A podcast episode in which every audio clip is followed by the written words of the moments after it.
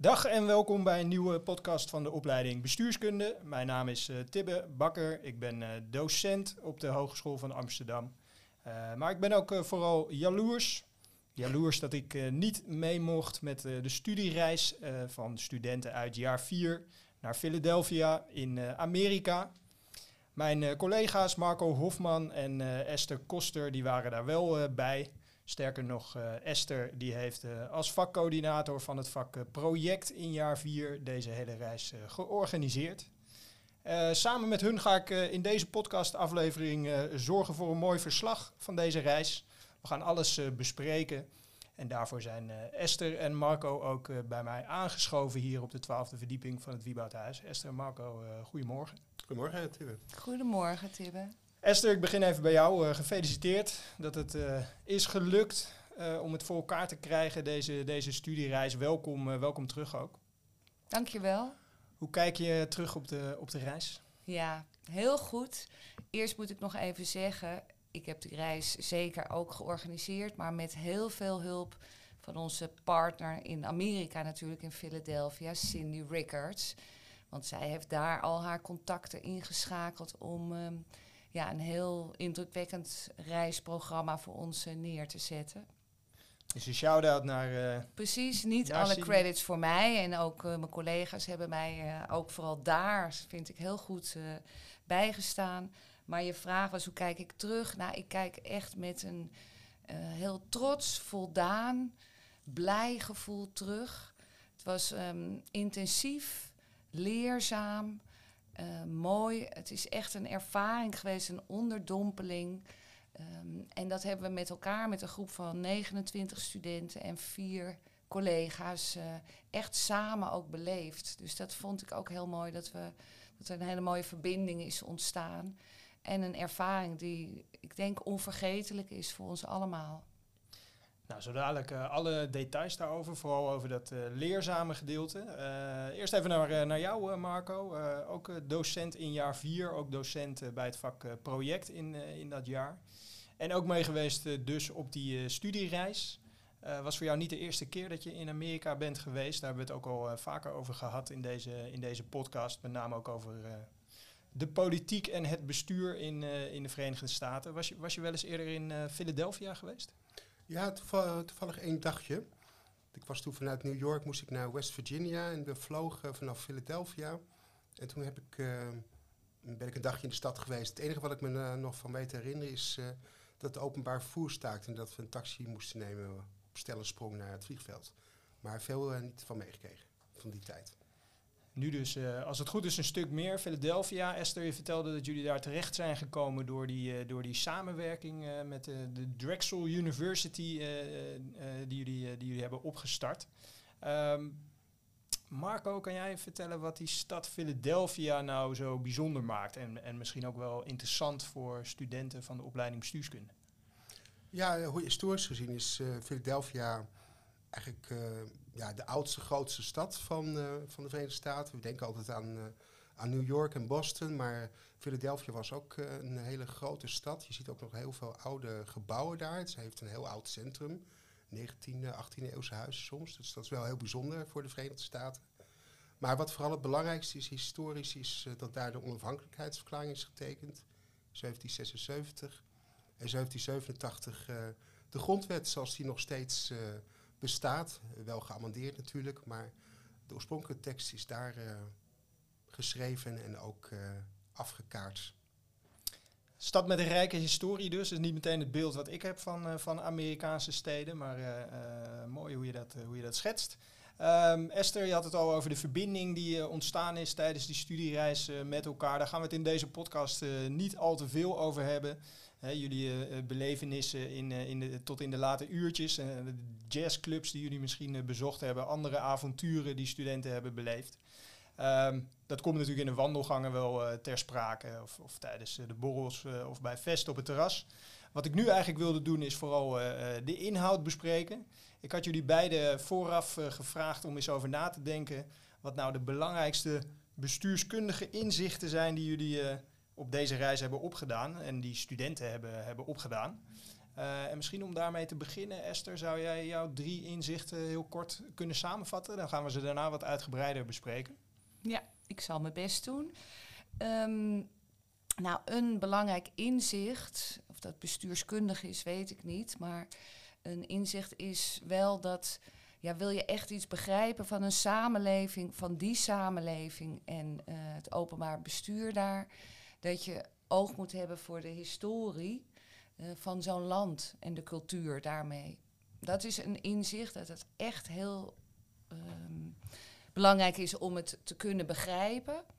Een ander inzicht is ook dat de grootte van het land heel veel verklaart waarom een bepaalde cultuur of opvattingen ontstaat. En een derde inzicht is, ja, dat als de macht van de overheid niet zo groot is, zoals in Nederland, ja, dan heeft dat ook het heeft nadelige effecten, maar eigenlijk ook hele bijzondere effecten, positieve effecten. Bijvoorbeeld hoe de civil society, de rol van maatschappelijke of kerkelijke organisaties, ja, die bloeit daar volgens mij veel meer dan hier in Nederland. En je doelt daarmee, we gaan het zo uitgebreider over hebben, maar op die federale structuur in Amerika, hè, waar de staten ook nog heel veel zeggenschap hebben. Ja. En waar die overheid dus misschien wat minder invloed heeft dan in Nederland. Ja, ja, ook de statenoverheid is daar denk ik nog relatief beperkt vergeleken met hoe dat in Nederland is. Dus gewoon de rol van de overheid in zo'n stad is heel klein, maar kunnen we later misschien nog. We gaan het er zo uitgebreider over hebben. Marco, eigenlijk aan jou dezelfde vraag. Wat zijn voor jou de inzichten die studiereis heeft opgeleverd? Ja, ik moest denken aan een gepensioneerde gastspreker in het City Hall, het stadhuis. En hij vertelde iets heel moois, interessant meer van, ja, wat is de rol van de individuele taxpayer in de Verenigde Staten, hè, ten opzichte van het collectieve belang. Dat is het eerste, daar kan ik straks meer over vertellen. En het tweede is, dat is mijn stelling van, bekijken de Verenigde Staten toch wel heel vaak uit door onze eigen bril. De bril van onze eigen staatsrecht, onze eigen gedecentraliseerde eenheidsstaat. Terwijl de Verenigde Staten eigenlijk heel anders in elkaar steekt. En die bril moet je eigenlijk afzetten, je moet een andere bril opzetten. En het derde issue wat ik belangrijk vind is dat in Europa zijn we vrij geneigd om veel aandacht te geven aan onze partners, democratische partners, hè, de links-liberalen. Maar de Verenigde Staten is tegelijkertijd een heel conservatief land. En ik denk dat je die kant van de Verenigde Staten ook heel goed moet kennen om het land te kunnen begrijpen. Nou, flinke oogst al even als ik het zo hoor aan inzichten. Allemaal ook in het kader van dat vakproject wat studenten doen in jaar 4, waar het thema rechtvaardigheid is. Esther, ik ga even bij jou beginnen om dat eerste inzicht wat verder te verduidelijken. Dat historisch besef. Hoe zag je dat terug? En had dat ook met dat projectthema te maken? Ja, zeker. Ik kwam er eigenlijk achter dat ik helemaal niet zoveel van Amerika wist. Al in het vliegtuig daarheen. En het mooie was dat we kwamen op vrijdag aan en op zaterdag gingen wij gelijk al naar het Constitution Center. En het was ook Constitution Day. Dus daar werd ook die constitutie gevierd. Grondwetdag, hè, zou je dan zeggen in het Nederlands. Ja, en de Amerikanen zijn heel goed in het vieren van hun geschiedenis. En ook heel goed in het vertellen van het verhaal van hun geschiedenis. Dus daar brachten ze, vond ik heel mooi, met beeld en woord in kaart van, ja, hoe dat land van oorsprong al zo'n scheuring heeft tussen de witte en de zwarte bevolking. Tussen de onderdrukte en de machtshebbers, zou je kunnen zeggen. Later kwam daar ook de vrouwen die empowered werden. Dus ik vond dat een heel mooi om dat verhaal nog weer eens even helemaal langs te gaan. En hoe vanuit de kolonies en toen de Amerikaanse revolutie. En toen die staten die wel of geen slaven toelieten. Het heeft mij enorm geholpen om te begrijpen waarom er nu nog steeds eigenlijk toch zo'n enorme kloof is in die samenleving. Dat zo diep geworteld is vanuit de geschiedenis. En dat je dus welk land je ook bent, wil je iets begrijpen van hoe die samenleving werkt, ja, je daar eigenlijk in moet verdiepen. Een goede bestuurskundige die kan eigenlijk niet zonder enig historisch besef, zou je misschien wel kunnen zeggen. Ja. Mooi hoe je dat koppelt aan het thema van het project. Marco, jij vertelde ook over die inzichten die je hebt opgedaan. Kun je dat eerste inzicht nog eens toelichten en dan ook proberen die koppeling te maken naar dat thema rechtvaardigheid? Ja, ik denk dat iedereen wel op de hoogte is dat de Amerikaanse belastingbetaler veel minder belasting betaalt dan de Nederlandse belastingbetaler. En uiteraard heb je daar ook verschillende vormen van belasting. Maar een belangrijk vorm van belasting is de countybelasting. Dus dat is de plek waar je woont. En die gepensioneerde man waar ik het net over had, die rondleiding en een gastles gaf in City Hall, die zei, ja, de taxpayer in de Verenigde Staten wil gewoon weten wat gebeurt er met het geld dat van mijn inkomen wordt afgenomen. En hij gaf dus aan van als er in Philadelphia, de county, veel sociale problematiek heerst, wat er is, ja, dan wil de individuele belastingbetaler niet voor opdraaien. Dus als hij daar toch belasting voor moet betalen, of de belasting gaat omhoog, dan vertrekt hij uit de county. Dus daarmee wordt die hele solidariteitsgedachte die wij in Nederland hebben ondergraven. Dat vond ik wel een heel interessant gegeven, dat hij dat zo expliciet benoemde. Nou, mooi hoe één zo'n ontmoeting je dan eigenlijk tot zo'n inzicht kan brengen. Volgens mij iets wat jullie ook nu bij projecten in het vak hebben zitten. Ga met mensen praten, ga de straat op, ga mensen ontmoeten. Tweede inzicht, Esther, ging over die civil society, of was dat je derde? Ja, was mijn derde. Eigenlijk mijn tweede ging ook, en het sluit eigenlijk aan bij wat Marco zo zegt, hè, over in zo'n groot land. Je hebt dus mensen die in de stad wonen en ook mensen die ja, verder in de county, op het land, het platteland wonen. En dat... Ja, die staan echt letterlijk zo ver af van die problematiek ook die in die stad speelt. Ja, dat gevoel van, hey, we zorgen voor elkaar, er veel minder is. Deze man waar jij aan refereert, die zei, vond ik heel mooi, why do we have to pay for the problems in the big city? Dat staat mijlenver van ze af. En even voor mijn duidelijkheid, want Philadelphia is ook een grote stad volgens mij. Hij kwam zelf niet uit Philadelphia. Nou, dat zou ik niet meer helemaal weten. Ja, hij woont in het centrum, maar hij sprak eigenlijk meer vanuit de mentaliteit van sommige Amerikanen. Die zeggen, ja, als wij hier belasting moeten betalen voor sociale problemen, dan ga ik wel verhuizen. Ja. Want bij mij gaat het goed. Ja. Nou, dus... de omvang van het land en hoe dat doorwerkt in die politieke gemeenschap. Ja, het deed mij ook beseffen dat wij in Nederland, zo'n klein landje, wij zitten zo dicht op elkaar. Dus ik denk dat wij veel meer die onderlinge afhankelijkheid ervaren. Waardoor je ook meer ziet de baat die je hebt als je elkaar helpt met bepaalde zaken. En ik kon me ook daardoor wel beter voorstellen... Ja, als dat ver van je bedshow is, dan is dat ook lastig in zo'n land waar je heel erg op jezelf bent aangewezen. Jij moet het zelf doen, dus waarom zou je dan de ander redden die uit het zicht is? Ja, dus de invloed van die omvang van dat land vond ik, en die wij natuurlijk verder in die stad niet echt hebben ervaren, maar dat je wel voelt... We hebben het trouwens in de stad ook ervaren, want we zijn daar ook in een gebied in de stad geweest waar een enorme dakloosheid, drugsproblematiek, hier is Kensington Avenue. En dat is gewoon een deel van de stad, daar kijkt niemand meer naar om. Dat is een reddeloos verloren gebied. Wij zijn daar met een Uber doorheen gereisd, wat ook best wel een onwerkelijke ervaring was. Maar toch om het ook met eigen ogen te zien hoe mensen daar echt aan hun lot worden overgelaten. Een opgegeven stukje Amerika. Ja, echt, ja, en dat is dus dicht in de stad, een half uurtje rijden vanaf de City Hall bij wijze van. Ja, als ik erover praat, krijg ik er nog kippenvel van. Ja, dat kan ik me goed voorstellen. Ik kan me ook voorstellen dat die oproep van die mensen in die counties, op het platteland, dat in een bepaalde manier vergelijkbaar is. Misschien roepen die ook wel, vergeet ons niet, denk ook aan ons. Waar die mensen in dat vergeten stukje Amerika misschien die hoop al opgegeven hebben. Ja. Marco, jouw tweede inzicht, kun je die nog kort herhalen? Ja, dat is dat we geneigd zijn om door de bril van onze eigen staatsvorm naar de Verenigde Staten te kijken. Dat is misschien een beetje ingewikkeld gesteld. Wij zijn een eenheidsstaat, we zijn een soevereine staat. Maar de Verenigde Staten zijn ooit begonnen als 13 onafhankelijke staten die zich hebben afgescheiden van Groot-Brittannië. En de vraag doemde natuurlijk op na 1776, hoe nu verder met 13 onafhankelijke staten? Want er waren ook nog andere kapers op de kust die onafhankelijkheid niet accepteerden. Dus zij besloten meer te gaan samenwerken. En in 1787 moest er eigenlijk een nieuw verdrag worden gesloten tussen die 13 staten. En toen werd er een soort coup gepleegd door de mensen die eigenlijk waren aangesteld om daarover na te denken.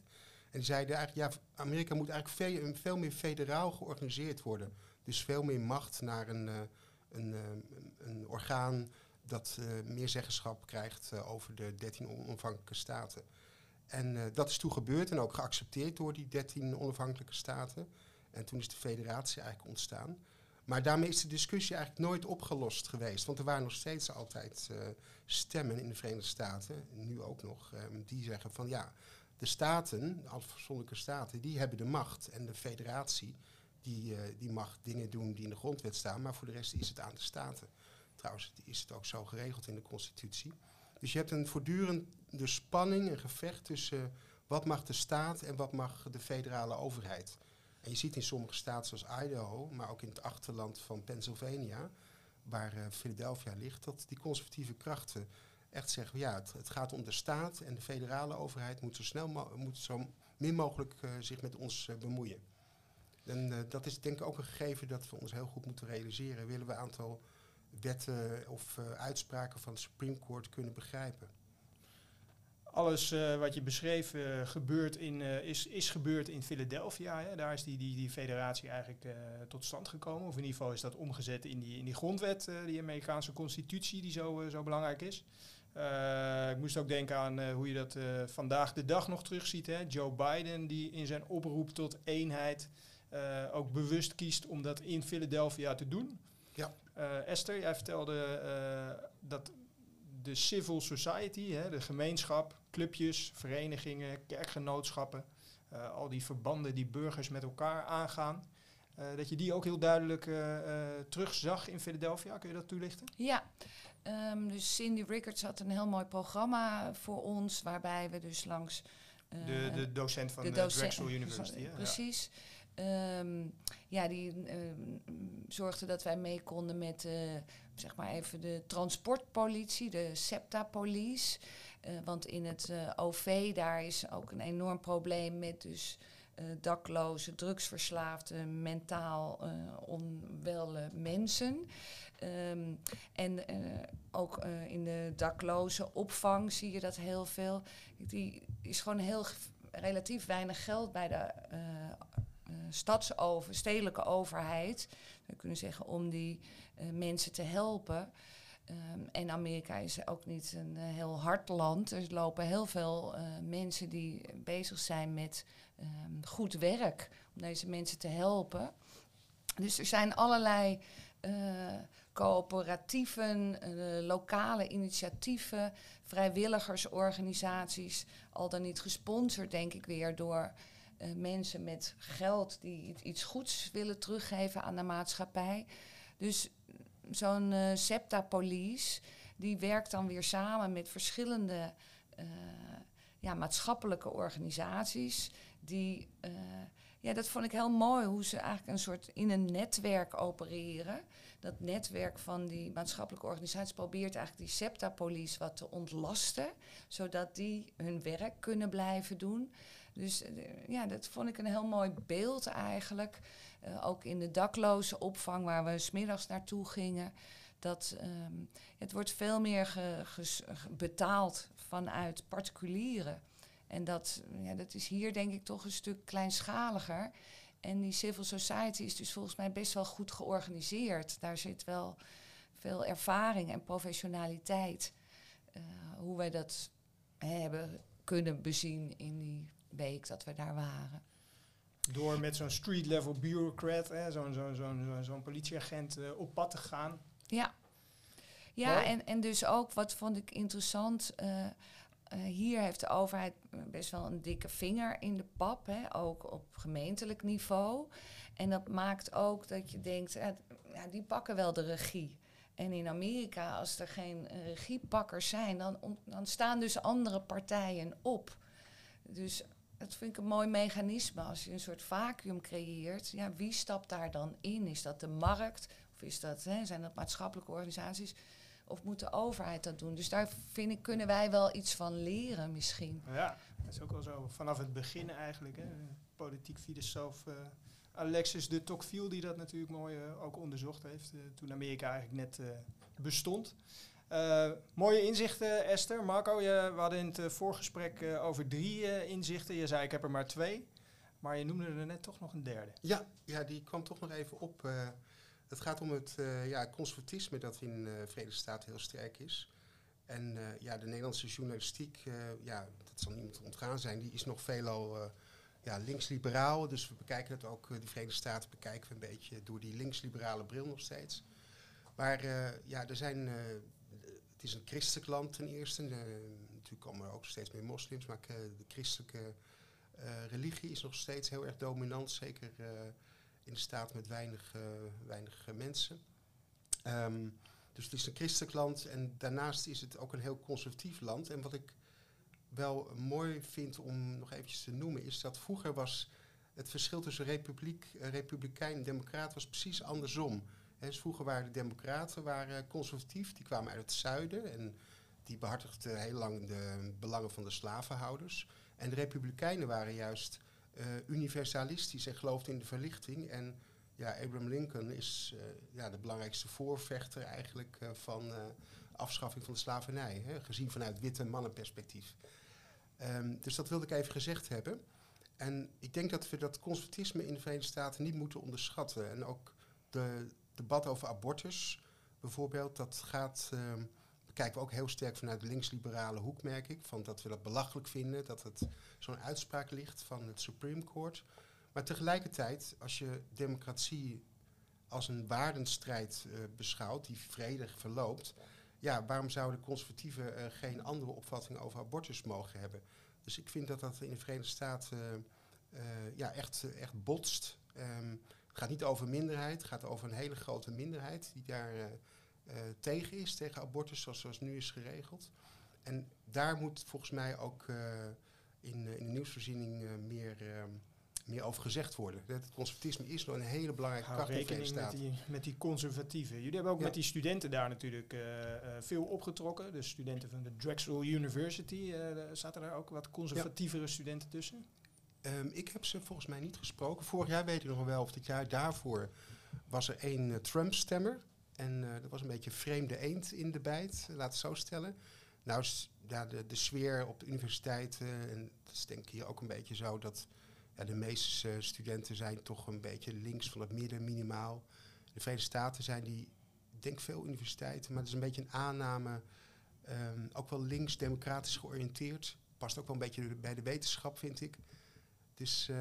Hou ook rekening met die mensen die niet op die universiteiten te vinden zijn, zou je dan misschien... Ja, en ik denk ook, Hillary Clinton had het toen op een gegeven moment over de deplorables. Het is heel vaak genoemd in het noordoosten van de Verenigde Staten, in het Midwesten, waar heel veel industrie is verdwenen, waar mensen nog conservatief zijn.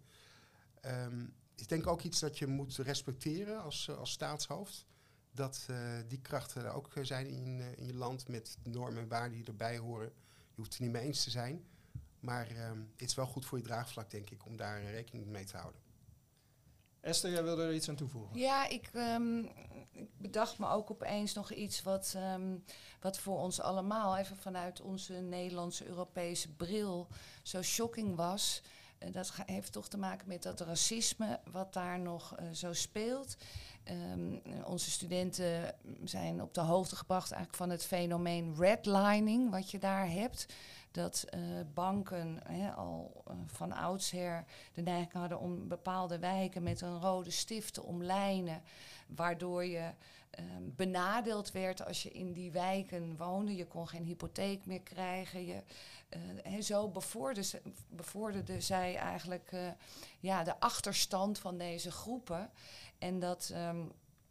dat werd heel zichtbaar ook verteld aan onze studenten. En wij hadden eigenlijk allemaal heel veel moeite om dat te begrijpen. En die studenten ook van, maar als je dat weet, dat gebeurt, dan pak je dat toch aan.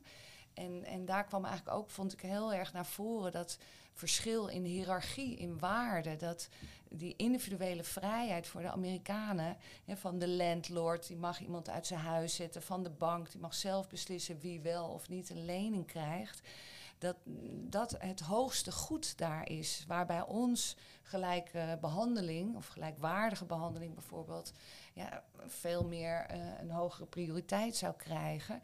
Dat heel verwarrend eigenlijk was voor ons om dat te snappen. Dus die bril, dat je zegt, zet een andere bril op. Dat ik denk, dat is echt lastig als het ook zo raakt aan hele fundamentele waarden die wij zelf hebben en waar wij zelf mee zijn opgegroeid. He, daar is het leven nu eenmaal onrechtvaardig. Dat zegt zelfs ook Cindy Rickards. Zo is het leven en als het je lukt, dan doe je het goed en dan heb je mazzel. En als het je niet lukt, ja, dan heb je pech. En dat is een soort houding die iedereen daar lijkt te accepteren. Wat voor ons eigenlijk heel onbegrijpelijk is. En waar je veel over kan lezen, veel over kan zien als je naar de televisie kijkt. Maar waar je ook, zoals jij dat mooi beschrijft, door er te zijn, nu nog letterlijk het kippenvel kan krijgen. Ja. Mooi, die bestuurskundige inzichten die jullie hebben opgedaan. Dank voor het vertellen daarover. Dat was lang nog niet alles wat daar natuurlijk in Amerika gebeurd is en wat daarover te vertellen valt. In het opleidingsmagazine 11 van de opleiding bestuurskunde, daar zullen jullie ook nog een uitgebreid verslag gaan schrijven. Dat volgende nummer komt trouwens eind november uit. Wat betreft dat vakproject, Esther, hoe ziet dat vervolg eruit na zo'n studiereis?